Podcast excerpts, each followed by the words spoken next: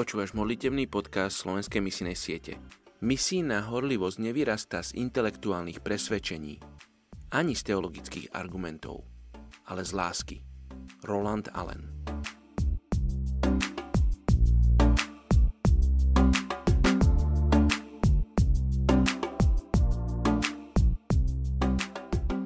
Je 4. august.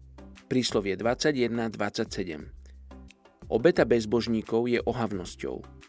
Tým skôr, keď sa obetuje so zlým úmyslom. Dnes sa modlíme za etnickú skupinu Čenču v Indii. K tejto etnickej skupine sa hlási približne 69 tisíc ľudí.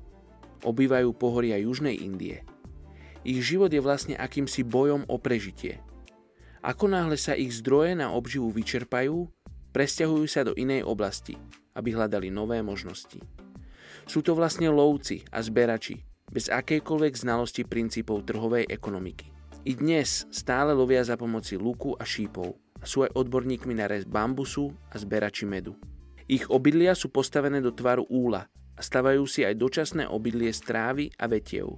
Dnes sú takmer všetci hinduistami a okrem iných bohov uctievajú aj Bhagavana Taru, ktorý žije v nebi a drží svoju ochranu ruku nad Čenčuanmi, čokoľvek robia – Veľkým problémom je u nich alkoholizmus, ktorý im umožňuje aspoň dočasne uniknúť z tvrdé reality ich životov.